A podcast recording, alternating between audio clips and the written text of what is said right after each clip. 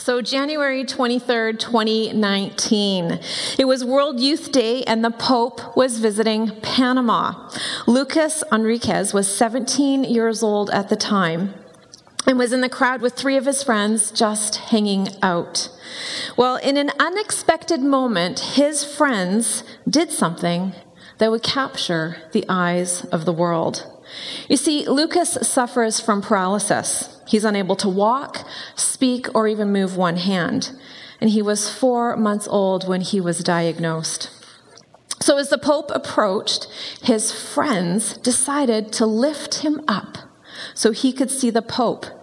And in so doing, they themselves missed the opportunity to see the Pope go by. You see, for them, it was more important to see the joy on their friend's face in this moment. This picture actually happened by accident. The photographer was standing behind on a planter trying to catch a shot of the Pope as he went by. And it wasn't until later that he actually realized what he had captured. It was then that he went to publish it, and this photo gained national attention. Obviously, it's a pretty powerful and moving image. Well, added to that, this experience actually changed Lucas's life. You see, months later, he was able to do an internship with this photographer who found him, and he prepa- as he prepared to graduate school, he was able to do an internship with him. And he gained an interest in photo editing, something he had never known before. And as he began university, he went in to study science and technology. But then things shifted, and he started taking courses in digital photography and went on to start a photography degree. His mom says this experience improved Lucas's self-esteem and it certainly increased his faith. What a powerful story. You know, over the last number of weeks, we've been looking at encounters with Jesus. Moments people have had their lives or situations cross paths with Jesus in a miraculous way. Now, it's the beginning of his earthly ministry, and this carpenter named Jesus is suddenly creating a buzz. There's conversation, there's curiosity, and even conflict. The religious leaders of the day are perplexed and challenged with what's happening, but people are clamoring to be a part of what is taking place.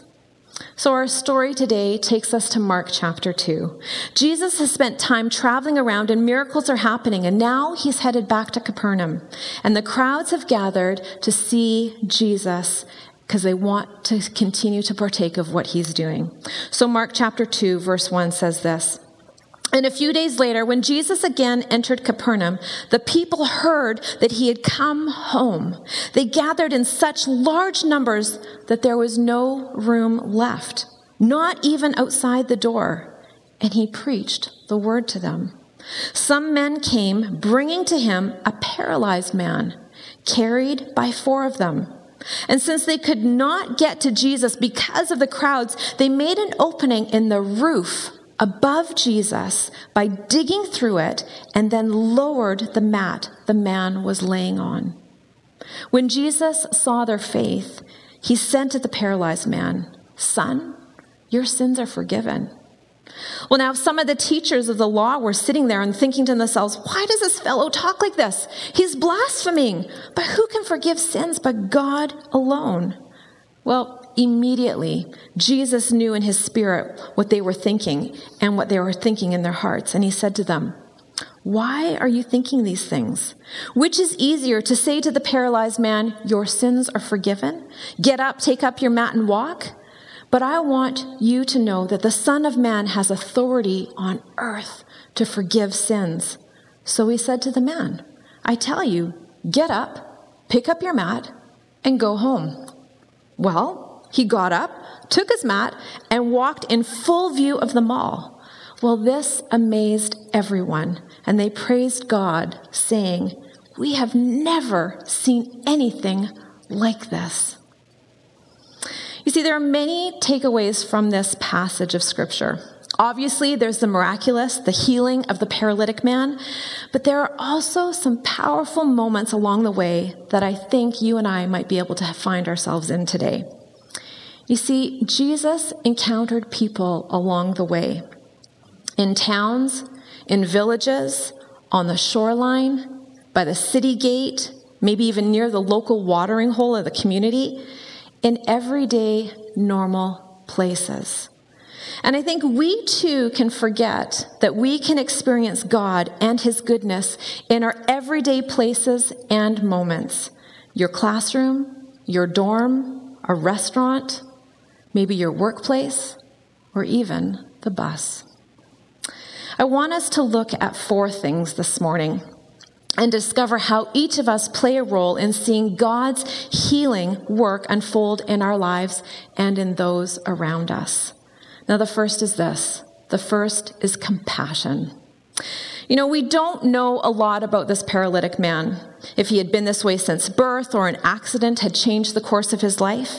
But we do know his friends had heard about Jesus and they are desperate to get their friend to him. In fact, they pick him up on his mat and they carry him. Now, we don't know how far, but I'm assuming it wasn't just around the corner. These men were filled with compassion for their friend, and they wanted to see his life changed, and they were determined to help make that happen.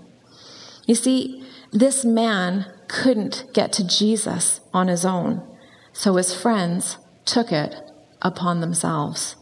They cared enough for him that they showed up. You know, last year as a family, we found ourselves in a crisis situation. And I actually texted a friend early that morning just to let her know. And without hesitation, she said, I'm grabbing us coffee and I'm coming over. Well, she did just that. But not only that, she brought flowers, she brought coffee, and she brought three days worth of meals that she picked up at Costco for our family. She showed up. In a time of uncertainty, she sat there with us. She held space for us in a time of need. She didn't just say, Hey, Shell, I'm praying for you, and went about her day. No, she actually rearranged her morning and she showed up. We know our friends by their actions, their love, and their support. And in the same way, you and I have to show up for others. In the same way, we have the ability to step in the gap on behalf of those around us.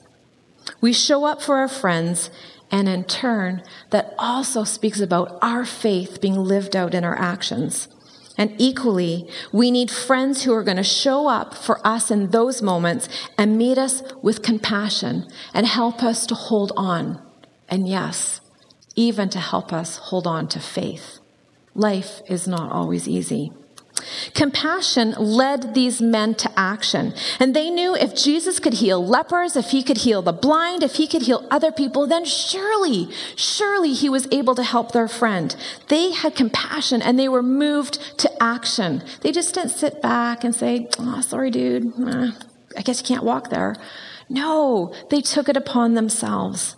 In the book of Isaiah, there's a promise that's made to Israel of God's faithfulness, and it's actually a picture of who he is for us today as well. And it says this in Isaiah 30, verse 18 Yet the Lord longs to be gracious to you, therefore he will rise up to show you compassion. For the Lord is a God of justice. Blessed are those who wait for him.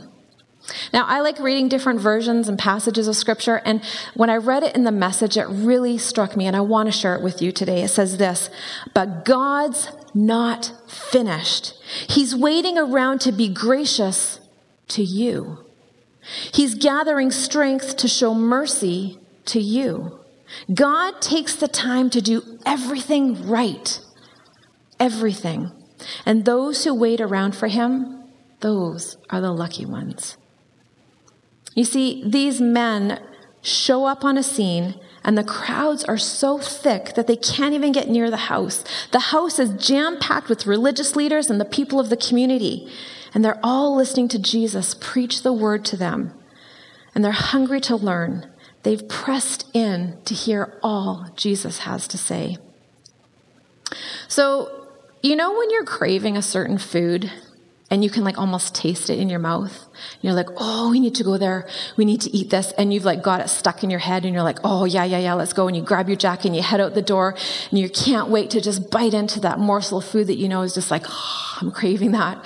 And you walk around the corner only to find this massive line of people and you're like, oh, and you just feel this rejection sinking in, knowing that you don't have an hour or two to stand in this line to wait for this food, and all of a sudden you feel this disappointment because you can't wait around. You walk away, kind of feeling disappointed, bummed. Now you got to find a, another solution, another option. Yeah. Well, that is the complete opposite of what these men did when they walked around the corner. Rather than being discouraged by what they found, the obstacle that was before them, this massive crowd of people, they decided to push through. And this brings me to our second point this morning. These men had creative faith. You see, these men came around the corner to a huge obstacle. They can't get through the crowds or anywhere near Jesus. And I know many of you have probably heard this story before, but my hope and prayer today is that your eyes are open to see and discover something new for your life and your situation today. You see, these men saw an obstacle before them, but they did not give up. Instead, they decided to get creative in their efforts and find another way to get closer to Jesus. They figured, hey, if we can't get through the door, let's get up on the roof because that's logical. well, there most likely would have been some stairs along the side of homes in that day because roofs were used for a variety of purposes. So they decided to climb up there.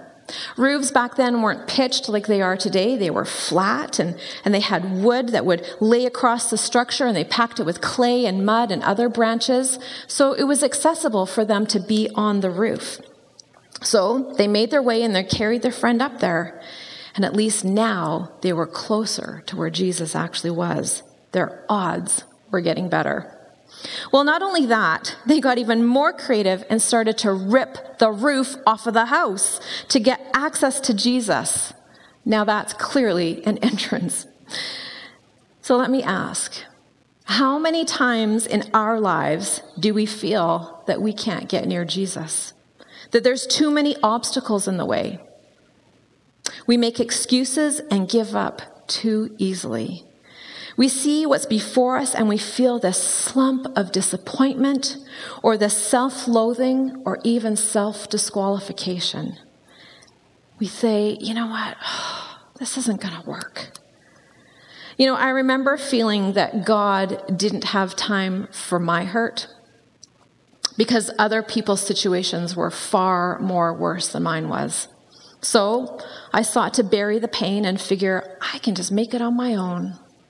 Well, you know what? That didn't, that didn't end so well. it never does. We're not called to walk in our pain alone. We need others, and sometimes others need to come alongside us to help get us to Jesus. Wendell Berry is a known American author and poet. In fact, he's even a farmer. But he says this he says, healing is impossible in loneliness. It is the opposite of loneliness. You see, these men didn't give up. They allowed a creative solution to lead them to their destination. Not only that, but they interrupted everything Okay, let's be honest. You can't tear a roof off a place and not be noticed, right? You got stuff and debris falling on their heads. It's loud, it's noisy. It's a clear interruption of this moment. And I'm sure it caused a commotion. You see, Jesus is speaking, and these men were not afraid to interrupt him. How often do we feel God is too busy for us? That others are too busy for us? And so we give up. We pack it in, and walk away, but rather, these men persevered. They kept going.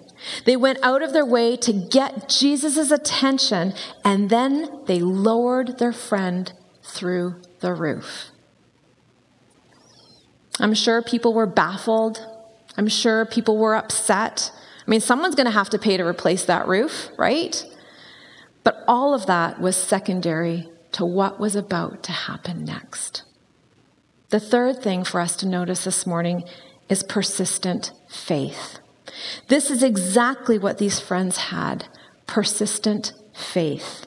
They didn't give up, and Jesus noticed it. You see, their persistent faith got their friend before Jesus. And in that moment, Jesus met them. In the messy interruption, Jesus was present and found. The messy interruptions, what we see as obstacles to Jesus, are opportunities. And as the man lay on the mat, Jesus didn't get mad and say, What do you think you're doing? This is crazy. Don't you see I'm speaking here?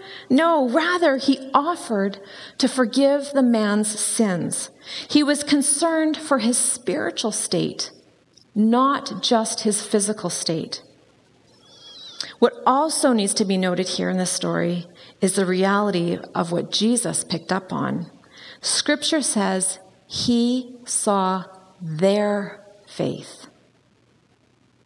It wasn't just the openness of the one needing the miracle. It was the open posture, tenacity, and faith of these men who brought their friend. You see, it was a team effort. And Jesus recognized their faith collectively, their courage and their ability to show up for someone else and do what they could to help see their friend healed. So let me ask this morning how do you and I show up for the people around us? What kind of faith do we have for others? These men held faith for their friend. I don't know what his state was in, but these men believed that their friend could be healed. What kind of faith do we have for others that we walk and journey life with? Do we see just the physical needs around us? Or are we willing to also attune ourselves to the spiritual needs of others as well? Their need to, for forgiveness, for hope, and for healing from the inside out. See, I've been in places in my life where I have literally begged God for physical healing. And in some cases, I'm actually still waiting for those healings to unfold. And in some situations, I've realized others have come alongside to help in that healing in my own life, and it's taken time. Sometimes that's been with doctors or therapists or professionals who have practically been able to use their understanding, their gifts, their knowledge to help bring about another level of healing to myself or even to those I care about. Now, sometimes I've also found myself let down because healing didn't occur as fast as I wanted. And then in those moments, I'm challenged to be reminded of verses like that of Isaiah 53. It says this He himself bore our sins in his body on the tree, so that we might die to sins and live for righteousness. By his wounds, you have been healed. You see, he gets to define what healing is, not me. He gets to define what healing is for our lives, not our agenda, not our perspectives, but His. Jesus was concerned about the man's physical healing, but he was also concerned about the state of his soul. Equally, we cannot live in a state of blindness to the needs of healing in those around us who suffer and walk this life with emptiness and hurt. To recognize that Jesus wants to bring wholeness and he wants to set us free, to bring hope to the hopeless, to bring love to the one who feels rejected, to bring peace to the troubled mind or soul, to bring acceptance to the one who just wants to push everyone away, to bring joy where there is sorrow and to bring life where there is death. You see, Jesus heals the wounds, all kinds of wounds, that cannot be cured through surgery, medicine, or just having a positive attitude. Psalms 147 says this He heals the broken-hearted and binds their wounds. But I want you to hear this this morning. This most often takes place over time. While miraculous healings can occur, for most of us, healing is a long and patient process. It's a journey that we're called to, to walk with Jesus. The last thing I want us to look at this morning is courage. You see, these men showed courage to show up and to actually break through the roof. It's one thing to talk about having faith, it's another thing to act on it and to take steps of action and move towards something. Well, in the same way, we need to have courage and to show up, to come to God with our needs, our wounds, and our brokenness. And that takes courage to do. Healing comes in all forms. Doctors can help through science, as God's given them the means and creativity to find and discover solutions. Nutritionists can help us with our bodies with natural supplements to heal. Psychologists and therapists can help us find healing by walking us through our brokenness and our woundedness in our emotional state. These are, in fact, some of the ways that God uses others to help bring healing to our lives. And God also heals through prayer, through the courage of our souls to come and simply ask. Sometimes it's a combination of all of these things.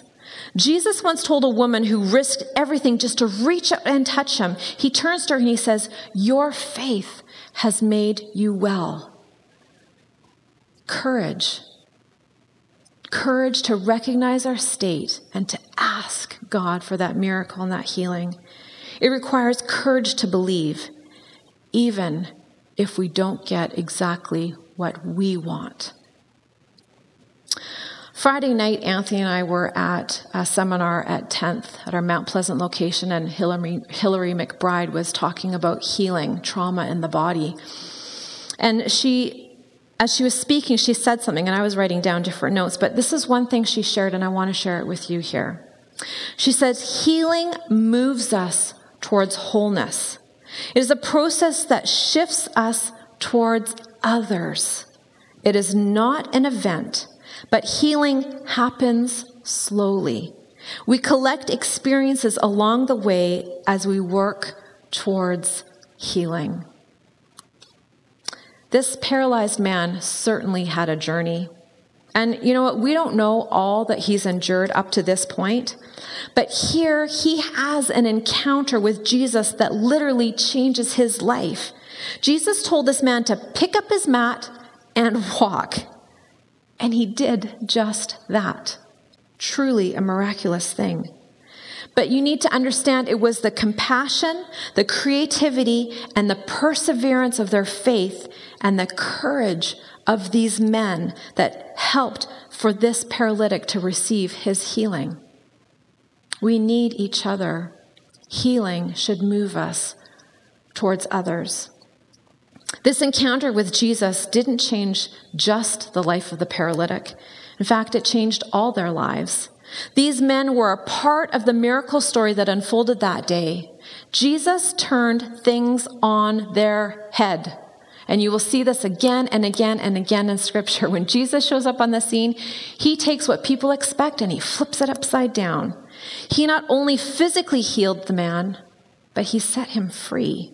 His sins were forgiven, and the burden of his soul was lifted. You see, encounters with Jesus aren't just about being desperate for a physical healing, but it's also about drawing us closer to Him and finding inner healing, healing for our body, our soul, and our mind. And all of this allow us to know freedom, forgiveness, grace, mercy, love, and joy. I want to introduce you to a friend of mine. Her name is Brenda Pue. And Brenda wasn't just a colleague and someone I worked with, she really was a friend. Her fingerprints are on my life in various ways, especially as I prepared to become a mom 18 years ago. She was a gift to many of us. You see, January 1st, 2014, Brenda started a journey that would last 588 days. An unwelcome diagnosis of cancer and a journey with God that would one day become a book. But if not, Brenda lived her days trusting God, and her husband Carson, I was actually his executive assistant for many years through Arrow Leadership. And Carson writes this He said, When addressing the question of why God has not healed Brenda physically when half the world is praying for her, he said this. Oh, she said this rather. Oh, God is going to heal me. I wish it would be physical healing so I could remain here with all of you. But if not, Carson says, she left the rest of the sentence unfinished. You see, she trusted that God would heal her either here or in heaven. I recognize this morning that talking about healing can conjure up many emotions. It can evoke many different responses and feelings inside of us, even reactions sometimes. I myself find stories of hope when I think of healing as I reflect on people I know who have experienced healing in various ways. But I'll be honest with you, I also share in feelings of anger and disappointment at times when I think about healing. I wonder why my loved one hasn't been healed. Why did they have to die so young? I ask hard questions, staring at the night like a beast to be slayed. And I'm not standing here today to tell you that I have the answers because I don't. Healing is complex. Why some? Why not others? Like I said, I don't have all the answers, but what I do know is that Jesus meets us along the way, and healing doesn't always come in the ways we want it to, nor is it defined by the ways we often demand. On February 21st, 52 days into her journey, Brenda wrote this When I get up in the morning and look at myself in the mirror, a stranger looks back at me. While I sleep, I forget everything that has happened these past weeks. And the stranger look at back, looking back at me reminds me that this cancer journey isn't just a bad dream after all. So each day, the stark reality of my health looks me squarely in the eye. I need God more than I know. I somehow think that that's the point. It's an awakening for us to know I need God more than I know. You need God more than you know. We need God more than we know not just for a physical touch that can certainly and maybe even instantly change everything, but a touch from Him that can change us from the inside out. So I'm going to leave us with this question this morning Where do you need healing in your life today? Are you willing to find creative ways to push past the obstacles, to have persistent faith and the courage to actually trust God, even when it doesn't turn out how you want it to? Maybe we need to ask ourselves this morning how we can stand and support someone, a friend who needs healing, not just physical, but maybe spiritual or emotional healing. I'm going to invite us to do something this morning We've talked about compassion. We've talked about creative faith. We've talked about persistent faith. We've talked about courage. And I don't know all your stories and I don't know all the journeys that you're walking. But in a moment, I'm going to ask you to do something that might be a little out of your comfort zone. And that's okay. Because I want this to be a place where you can feel safe.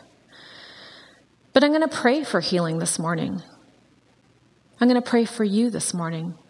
I'm going to pray for me this morning. I'm going to pray for us. And in a moment, I'm going to actually ask the band to come, if you would, just to play some music. And we're going to enter a time of communion in a moment as well. But in a moment, I'm going to ask you to close your eyes. I'm going to ask you to ask yourself do I need healing in my life today? Maybe it's physical, maybe it's emotional, maybe it's spiritual, maybe you're in a place say, "Oh, I just I just need to leave some stuff with God today." I don't know what that is, but you do. And I'm just going to ask you something super simple with your eyes closed in a moment. I'm going to ask you if you want healing in your life for whatever that situation might be big, small, somewhere in between. I'm just going to ask you to stand. I don't want this to be awkward. I want this to be a place where you feel safe with the people around you to know that you can actually meet with God right where you're at. And so I'm just going to have the worship band just play some music so it's not so vulnerable feeling in here with empty space. And I'm just going to pray. And I'm just going to ask you to stand as you will in a moment, just with a posture of openness to show courage, just to ask, God, could you heal me? So I'm going to pray, and then I'll ask you if you want healing this morning to stand. So, Father, I thank you for your presence. I thank you for the tenacity of these friends who took their friend to you. And in the same way, this morning, I'm just asking that your spirit would be here in this place. God, would you allow us to find some courage this morning just to ask? Just to ask. And so, if that's you this morning, with your eyes closed, if you want healing in your life, whatever that may look like, whatever that journey may be, I'm going to ask you to stand right now, just where you're at, just to stand. Whether that's healing for you or someone you love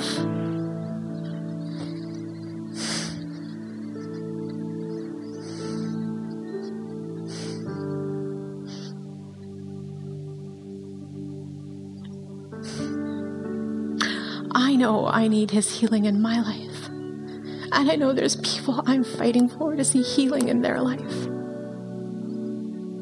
And so I'm going to pray for you this morning. So, God, you see our hearts, you see our state.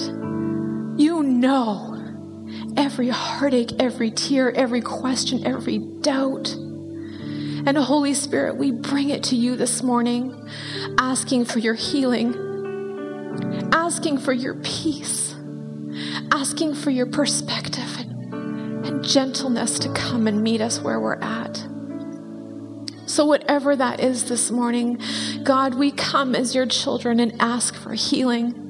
May we have courage and boldness to come into your presence to know that you come and you meet us as we are. So, Holy Spirit, would you speak? Holy Spirit, would you allow healing to come to our minds and our lives, to physically touch us in a way that leaves us changed from the inside out? That your presence would show up and that we would be marked by the grace of a God who brings freedom, hope, restoration, forgiveness, love, and joy. Father, thank you for healing. Thank you for friends that come alongside us. Thank you for strength. And we pray this morning, believing that you are a God of healing and that the journey you have for us does not end as you draw us closer to you to trust in you. So this morning, as we prepare to even partake in communion, may it be with a keen awareness that it is by your life that we are healed. And I speak that over us here this morning, watching online or here in this room, that we would be people of courage to hold on, to trust you for that healing in our lives. We pray this believing in your name.